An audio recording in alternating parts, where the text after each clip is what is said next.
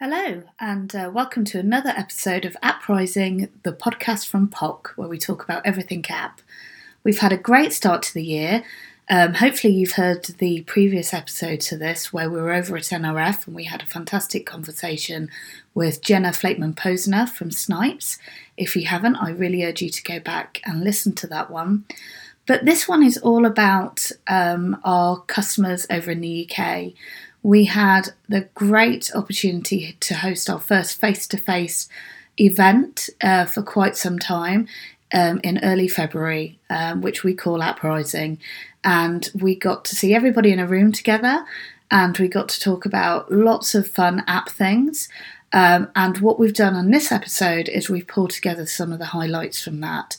So in this episode, you'll be hearing from Revolution Beauty, Hobbycraft, and Arena Flowers. We hope you enjoy it. I'm Helen. I'm the CRO at POC, hopefully known to most of you here. And I'm going to be running a series of intimate fireside chats with some great retailers who have decided to put app at some part of their digital channel strategy. And I'm really delighted to be joined first up by Sally Minto from Revolution Beauty. So welcome, Sally. So lovely to be here. Thank you for having me. And so we're just going to ask a series of questions, make it nice, informal and interactive. So just for the audience, it would be great if you could introduce Revolution Beauty and a little bit about your role as digital director, just to kind of set the scene. Yeah, I was going to ask how many people here knew Revolution, but I actually can't see any of you right now. But as a show of hands, yes. I could do a very long description. I won't. We're obviously a beauty company. We are British born. We are actually just coming up to our 10th anniversary. So wow. We were first went to market in 2014. We've been called a disruptor, but what we do, and that's indeed part of our heritage, but we are mass beauty in cosmetics and skincare primarily. We are global. We started off global and we're in over 60 countries. We have a retail footprint as well as D2C and digital retail. You will most likely have seen us in Superdrug, where we're front of house and we sit alongside the likes of Maybelline and L'Oreal. But we also have some great digital retailers as well, where we sit within beauty specialists like Look Fantastic or Beauty Bay. And then what's been really interesting is the rise of beauty within the fashion space. So we've got one of our two of our best customers in this area is ASOS and Zalando in Europe. But we firmly believed in direct-to-consumer right from the word off. So right back in 2014, we launched our first products online. We've always prioritised that, and that kind of makes us a little bit different to a lot of beauty brands who are mostly wholesaled through third parties. We've always prioritised that as part of our proposition, mainly so that we can understand our consumer more, because we use the information, do lots of testing and learning around products and engagement, and we then feed that back into the business.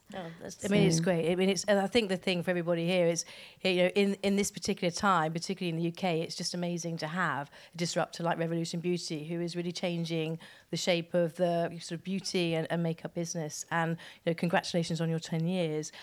So describe a typical Revolution customer to us. You know, who is she or he or they, and what do they like to enjoy with you? Well, just looking at, you know, primarily at our D2C consumers, well, I've got some data, obviously. It's no surprise it's mostly women, but it's actually 25% men, which is interesting. So, you know, we do obviously have a big gifting proposition. We also launched Revolution Man this year, which is last year, which is very interesting. But, and I think the way I'd characterise our consumer is, you know, we hit the market at the time of the rise of social media as an influencer around around products, and we built the business with nano influencers who just started talking about us, and we were one of the very early engagers of, you know, the big hitter influencers as well. So we've always used social media really to communicate ourselves. And so our consumer is very much focused on trend. So they want constant newness, they're getting faster and faster, and they're, you know, they're uncompromising around what they think brands should stand for. So one of the, you know, which is very important to us, is that we've had very, very strong brand values right from the outset. Mm. So we were one of the first mass brands to champion diversity. We were the first mass brand to have a concealer in 50 shades. Now, that is normalised now, but back in 2014, 2015, that was, you know, that was very unusual. So, yeah, we've been at the forefront of leading some of the more sort of social change trends within the beauty industry. We also got into skincare a few years back, and that's where people are starting to, you know, it's not only about cosmetics, yeah, but it's how they look after their skin in relation to that as well. So, and what's really interesting is how those things, those two things are blending now, because, yeah, you know, younger generation, they like to look after their skin. So it's all about having skin benefits within beauty products. So we're very much about that. And yeah, so, you know, that's put us in good stead. And talking a little bit about the customer, you clearly have a number of different channels. I mean, we talked about social and the background from TikTok. So let's move on to app now. So last year, you launched your app for the first time. So why then? Because we know that it's been thought about for a while. What sort of made the decision to actually launch it as a channel? That's right. And you know, it was, you know, I will say it took us a long time, because it's, you know, it feels like a big consideration, because it's another platform. You have to consider about the cost, you have to consider about your team, have they got the bandwidth to be able to manage something else, when mobile was obviously, you know, the over-indexing of our business on mobile was much earlier than maybe I'd previously seen. And I would say that, you know, from that point of view, we were like, well, we've got an amazing mobile app. Why do we need this? You know, there's a lot of talk about these things, but it's quite a big consideration. And I think it was because of that, because we had such a mobile-driven customer, that we decided that we would, and having had lots of chats with you over a period of time, we decided that we would we would give it a go. And actually, I've been quite surprised. My expectations were. Well, first of all, as a project, it was very easy. It's probably the simplest. My digital development team will tell you it's the simplest project they've ever done, with the least most issues, and actually everything kept to time and was delivered with very few difficulties. So that's great for Team POC. Well done. But what I was expecting to see, because we'd already implemented loyalty and we were getting some great results on that, that I was expecting that this would then be an added value proposition for our loyal customers, that we would, in the majority, see returning customers. We've been spending a lot of time on our retention strategies. I'd say 3 or 4 years ago, we were more 80% new customers to our website. So we really have worked hard over a period of time, and we've doubled again our customer retention rates this year. And so it was very much my expectation that this would be an engagement place. And I love push notifications, so we didn't have that before. So that was always in the back of my mind as a great thing. But I was really surprised to see that actually 63% of the people on our app, shopping on our app, is actually new customers. So that was quite interesting. Some of that is where people are landing on our website, seeing the smart banner and going, okay, I'll go over there. But that's quite interesting for someone coming and interacting with you for the first time, that they would go that step further. I was interested to hear about the drop-off rates on app, and I need to look into that a bit more, because we haven't done all of that analysis yet. But it's great, because all of the good work that we've been doing around our loyalty scheme and our retention means that those customers have started to go into that funnel at a very early stage in their journey. And I think that's really critical. And if you take those experiences and just make it an extension of what you're already doing, it's not that much hard work. Yeah. No, so. I mean, I think it's a really important point you made, though, about these 63% of people. And, you know, maybe they were app users who were just waiting for you to have it. And so they hit your website and they convert straight away. And we do usually talk about it in the terms of retention, but we do have a lot of customers who are surprised in the same way about the amount of organic growth they get. So now you've got the app. And now it's, you know, doing well. It looks beautiful, by the way. What role do you see app playing out in the future, you know, as part of your engagement strategy? Yeah, I mean, just to share a couple of stats with you as well, you know, 63% is new, so that's great. You've got a great opportunity to engage those people. But the other one, the 40% are our most loyal. So you've got your best of your best in there. And it's about 50% greater frequency and revenue.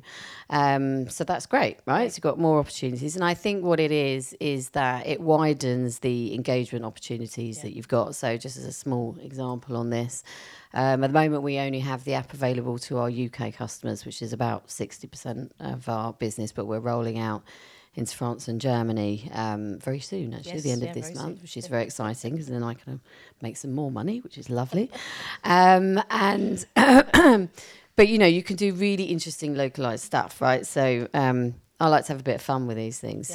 So during the World Cup, we just had a bit of fun. You know, gamification is really important in the digital space now. And so we just ran... promotions, short, sharp promotions during the England games. Yeah. And that was, you know, just a bit of fun. We called it World Cup Widows.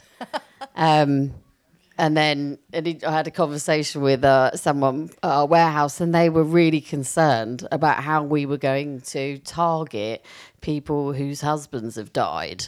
And I was like... You do have to watch your terminology with these things, because I don't think we can get that level of segmentation just yet. But anyway, no, but it was extremely powerful, doing some very in-moment, very relevant topical stuff that you can just have fun with your customers on.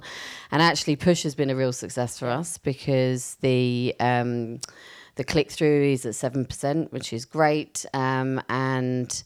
the conversion rate, most importantly, is 24% on those. I mean, you know, we've got an average overall on app, which is higher than our web platform, which you'd expect, but that is a dramatic difference. So opens up lots of interesting opportunities for you. And it's interesting, again, hearing some of the ways that we can actually personalize that more, and we should be doing that. And obviously... you know, making the journey for the new customers who are downloading that much more engaging and interesting around our proposition. And coming into it thinking, you know, actually, is an app just going to potentially cannibalize what I already do really well on mobile web? Has launching the app changed your mind now? You actually see that it's sort of a different channel? Yeah, I mean, I think we've all... we should have all become a bit channel agnostic, right? You know, I mean, as I said to you earlier, you know, I use the app. I'm our best customer, by the way. I buy a lot of our own makeup. I use a combination of two, because I've got an iPad, so I've got our website open that I'm looking at seeing what our customers are looking at, and so I sometimes shop there. I sometimes shop on the app, because I'm on my mobile phone. I might be somewhere, I might be somewhere else. It's just the way, you know, people shop these days. So I think, you know, the point is about, and I think it was mentioned again, is being present everywhere and being visible is probably the most important thing you can do. You know, we engage in all social channels. You know, you've got to be at the forefront of the trends around this. And we're one of the biggest brands, beauty brands on TikTok. And, you know, and people are searching now in TikTok. Yeah. So, that, you know, you've got to stop stressing so much about Google these days and actually start looking at where the consumer is. So it's kind of the same sort of principle, really. Yeah. So it's basically show up, be there on the channels and give your customers a choice of how they want to shop. Absolutely, so So what are you most excited about now when it comes for, you know, shopping via the app or engagement via the app? So. Well, I think, you know, we're all in a bit of a process of consolidation. Nobody's got really any development budget as much as, you know, and certainly while we're doing a couple of things, I think that this year is going to be more challenged around budget. So it's all about optimizing that experience, look, using the tools that you've got, trying to create more connected customer journeys across the platforms that they are using, whether that's through the marketing channels and then through to the shopping channels. But I'm really excited about live shopping. So we already do a lot of this within TikTok. Beauty lends itself very nicely to tutorial type, you know, discussions and demonstrations. So we already do lots of Instagram lives, either in-house hosted or externally with creators. And I definitely firmly believe, and I'm very excited about the idea of being able to deliver that ourselves. Now, again, considerations around how we would produce that and all of those sorts of things. But we were an early adopter of TikTok Shop as a test. Didn't work very well, I have to say, at that time. But it's definitely coming. So social commerce is definitely on its way, and it's just about making it a slick experience. So I think there's the live shopping, engagement, going that, you know, being able to educate your customer, and then there's the, you know, being able to instantly shop through the channels that they're watching you on as well. I think those are two very exciting things. That's great. It sounds like we're going to have our work cut out this year. So, well, look, Sally, I'm going to sort of wrap it up there. Thank you so much for talking with us. We're delighted to have Revolution Beauty as one of our customers. Really pleased with the app. Excited to see you launch in France and Germany. And, you know, here's to further app growth. Thank you, Sally. Yeah, thank you. For the second of our conversations, I'd like to invite sort of Matt here. Matt is the IT director of Hobbycraft. So Matt, this is just going to be like one of our Friday afternoon conversations just in front of about 100 odd people. So are you off to play tennis afterwards? Oh, no, not to the weekend. But and these lights are so bright. They're like these seasonal disorder lights, actually. So, but look, excited to have you here. And one of the current projects we're working on. So it's probably the question to say, why now for app? Because you have spent time launching a website. You've got a very strong omni sort of approach. Sort of what was it about, you know, the app now that you decided this is the right time to actually embark on opening it up as a channel? Yeah, so we've been looking at app for, I've been at Hobbycraft for 5 years. We've been looking at app seriously on and off for probably three and a half of those. I think we had a need to clear some digital kind of core parts of the platform up and running. So we had a very old technology platform running the website. Our data, frankly, was in a bit of a mess. So 3.5 years ago, we weren't ready to kind of branch out above just core e-commerce on the .co.uk site. So for us, part of it was needing to get our house in order, I guess. We're a PE-owned business as well, so you've got to pick your winners carefully. They don't, you know, it's everything has to be justified and pretty much a guaranteed winner. So I think for us, once we got through our migration onto Salesforce Commerce Cloud, for us it was really a case of what comes next. And we looked at a few things. We had a bit of a dabble with subscriptions, which has launched. But then the next for us was really to look into the role that app could play in our strategy. And some of that was around giving more tools to digital marketers. Great to hear all of the content around personalisation, I think got mentioned a few times. But also just in terms of where we're going with third party versus first party data, you know, there was a real coming together of need as much as anything. And now you've decided on app and actually sort of like working with you, it's been really interesting to see the cross-border alignment, that it wasn't just seen as an app for marketing or an app for digital. It's clearly going to be at the centre of a lot of things that you choose to do with your customer. Where do you see that sitting, and where do you see the app going once it's launched? Yeah, so it's interesting to hear from Revolution Beauty, because a lot of what you've experienced we're hoping to. So where you're talking around a lot of your core loyal customers being very prevalent on the app, we're hoping and expecting the same.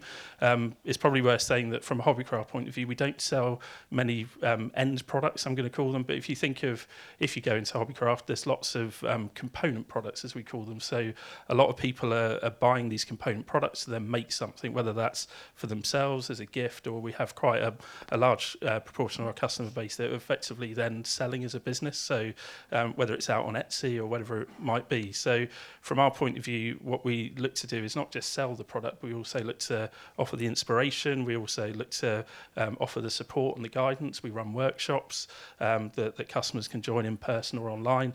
So these are all things around an extended purchase journey. It's not just, we get impulse buys, absolutely. But, for us, we see the app as being that real opportunity to, encourage the fact that we can offer inspiration, we can offer guidance, we can offer support. And within that, we've got some really great products, sustainably sourced.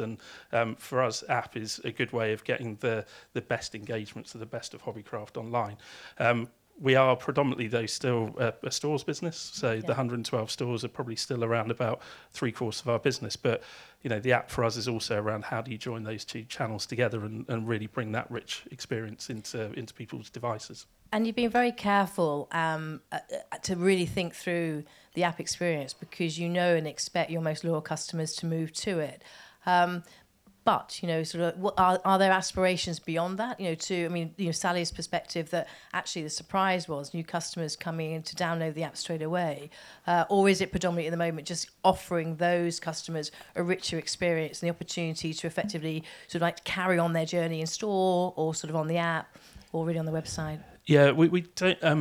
Apologies, I'm really bad at names. Someone made a really good point earlier, which is that the touch points with customers can just be many and varied. You need to be in the right place at the right time. So we don't obsess too much about channel shift. My colleague Hannah's up there probably saying, "Well, we do from a budgeting point of view," but from a customer point of view, it's really about how do you kind of interact with Hobbycraft in the way that suits you at the time that suits you, and for us to be present to give the best service, the best advice. So I think for us. The kind of app part of it plays in really well. I think also, Winnie, I think it was mentioned around live streaming and, just have app as a vehicle within which you could probably maximise that opportunity, which, for me, I'm sat there thinking, well, yeah, we could absolutely do, effectively online workshops but with mass attendance. And, this is how you use, we have, although probably about 85% of our customers are women. A lot of them are kind of into very specialist crafting, but we get quite a lot of people, a younger demographic, who are just personalising their clothing, for example, and that comes under crafting for us or hobbies. So, could you teach them how to do that? And again, overlay the inspiration piece. So, again, lots of things that we think from the higher or better quality engagement that we can really offer more to the customer, give them that more inspiration, more support. I think live streaming will work really well for you, actually. But I think what we're hearing, and it's coming out, from a number of the retailers here, is that you're thinking about things in a different way. So rather than thinking about the channel that they shop and being protective about it, actually you don't mind because it's really about how they want to shop with you, and you have to be present on all these channels. So in that in mind, how are you going to differentiate the app from other ways of shopping that you already have? Yeah, and that was probably one of the big tipping points for us in terms of, do we or don't we go ahead with the app, as I say, for probably in our annual business planning rounds, which I guess are present in a lot of retail businesses, we kind of almost put it on the list and then took it off. Yeah. I think the reason that it went on and stayed on this time was that we just saw a more compelling need. So from our point of view, like you say, it isn't about which channel do people prefer. It's being the present. The big trigger point for us was that I think in the previous 3 years we hadn't really found the compelling what's different from the website. So we'd be talking, well, it's shopping plus, but what's the plus? And I think for us again, it's that piece of learn from the experience of people who've probably broken ground on apps years and years ago. In terms of if you look at them now, there's probably still a different proliferation of 2 or 3 apps. Some that do loyalty, some that do shopping, some that do inspiration.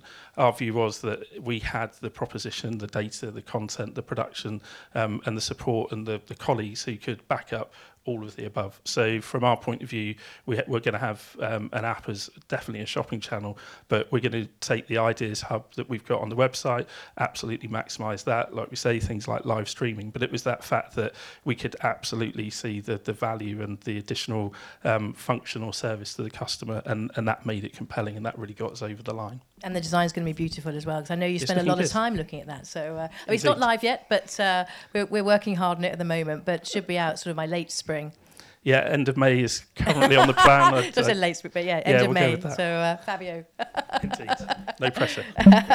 And you know, look, the app's going to be there. It's going to be beautiful. So, what are you most excited about? You know, once the launch is out of the way, because I know that the team are really locked into actually making sure that the app launches at the moment. But what's next? So. Yeah, and I think that's the key thing. I mean, I sit here as the IT director, but as you say earlier, there's lots of cross-functional activity just to get ready to maximise the opportunity, and lots around the conversion piece, the reach piece, and the engagement piece. So when Sally's talking about all the surprisingly high number of new customers, I mean, if we can tap into even a proportion of the percentage that you got, that would be an amazing result for us, because we're not necessarily expecting that to be a big number. So if it ends up being a surprise, delighting stat in the mix, then that would be great. But absolutely, we're kind of working on, as I say, the optimization of the opportunity. It isn't, we're really careful not to just land the app and then let it fester. We need to, keep it fresh, keep adding to it. I was talking to Chris earlier around, typically how often the customer's taking upgrades, because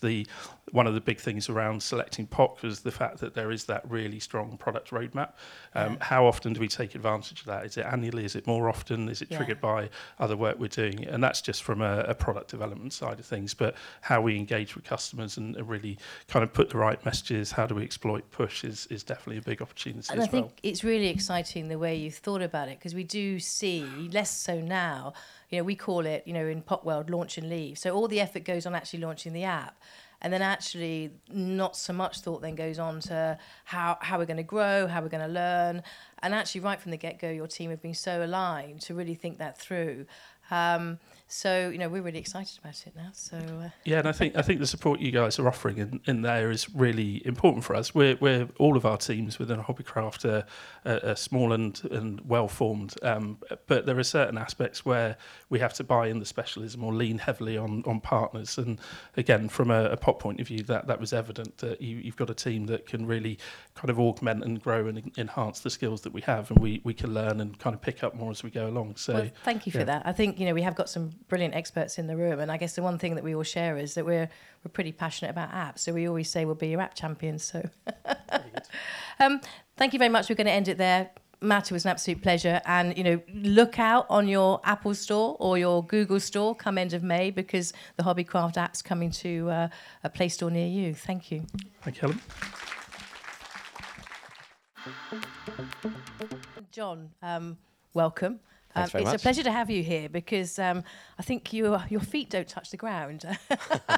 You're a very busy person, but you've had with some very interesting acquisitions that you've recently made. So before we get into it, I think it would be great for the audience to understand more about Arena Flowers, because it's a really interesting business that many people may not know that much about. Yeah, I think we're probably the least well-known brand here.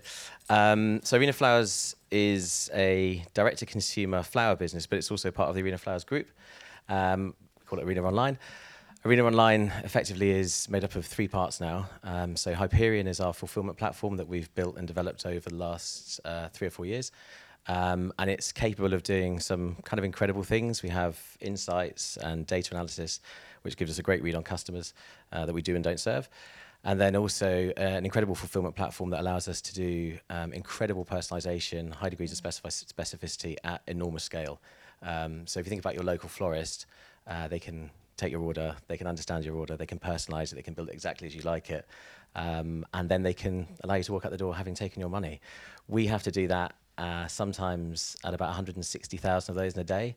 And to provide that kind of specificity and personalization is complex. So for about 50 weeks of the year, I enjoy that. And about 2 weeks of the year, one of which is coming up, I loathe it because it's terrifying. We've talked a little bit about, so the Hyperion thing is, it's phenomenal and fantastic. Arena Flowers is a consumer brand. As I said, it's not very well known. Outside of those people who do know us, who then become evangelical about us. We are, a lot like Amy was talking about, we own the product right the way through to the farms. So many of our competitors, brilliant brands they might be, are just brilliant brands. We make sure we understand what's being planted, where it's being planted, with which growers, they share the same values.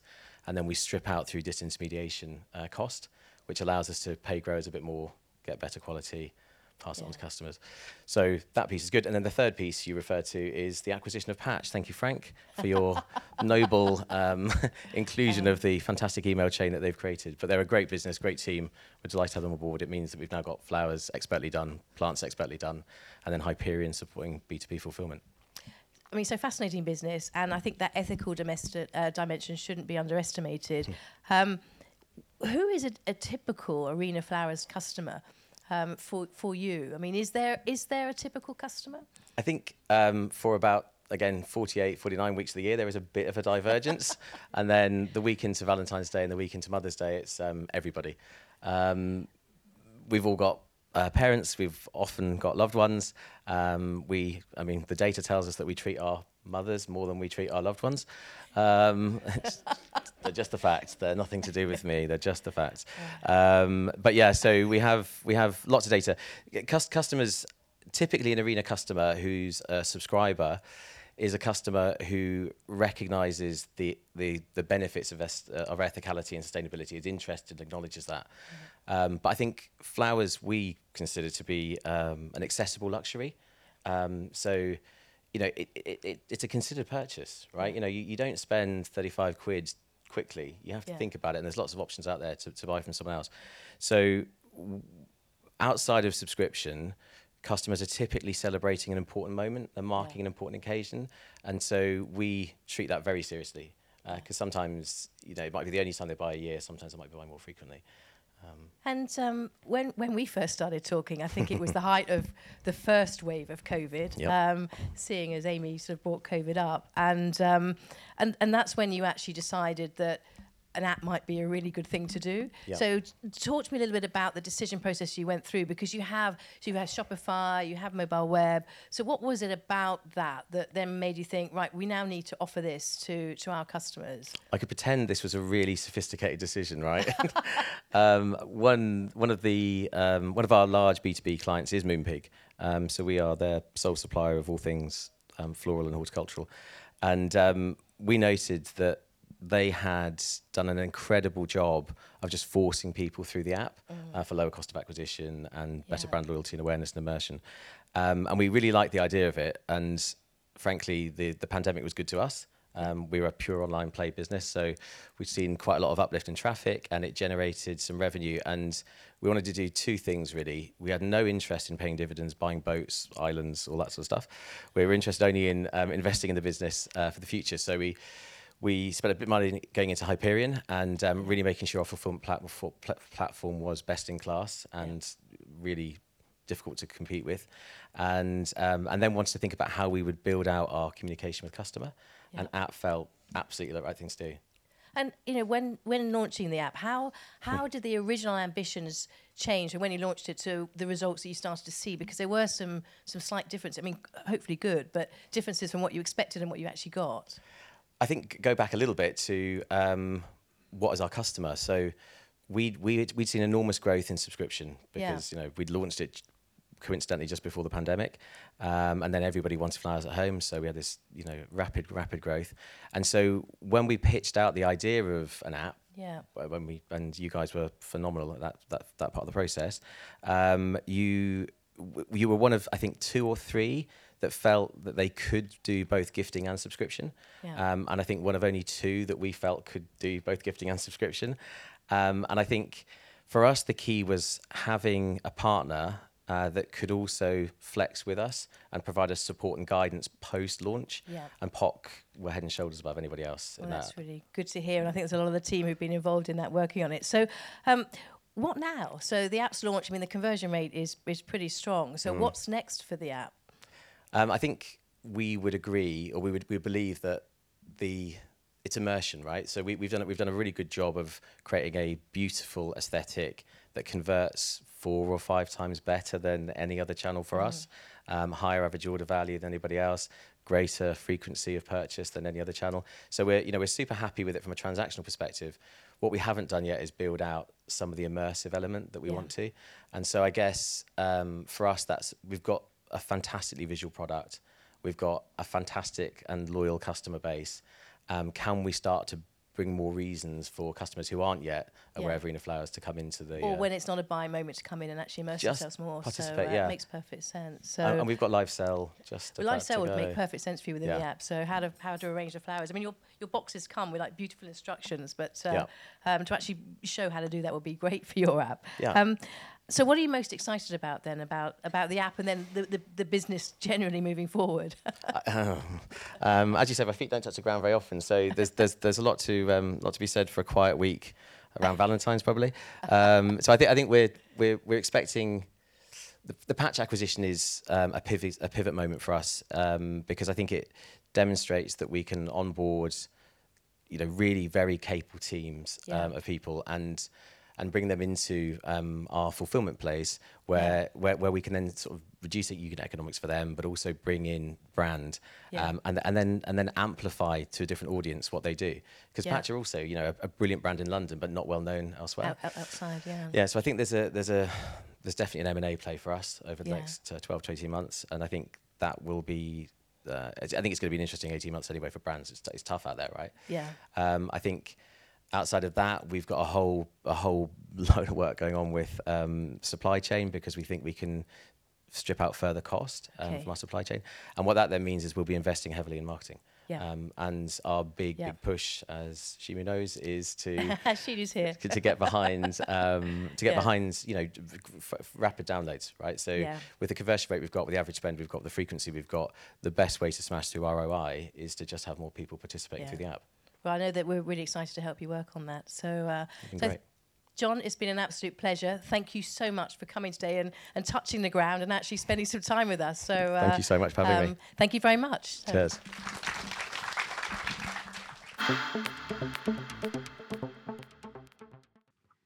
Well, I hope you enjoyed listening to those insights. We certainly did on the day. It was a great day, and if you want to know more about what we covered, you can head over to popcommerce.com where we've got all the content from the actual day itself. Until next time, thank you.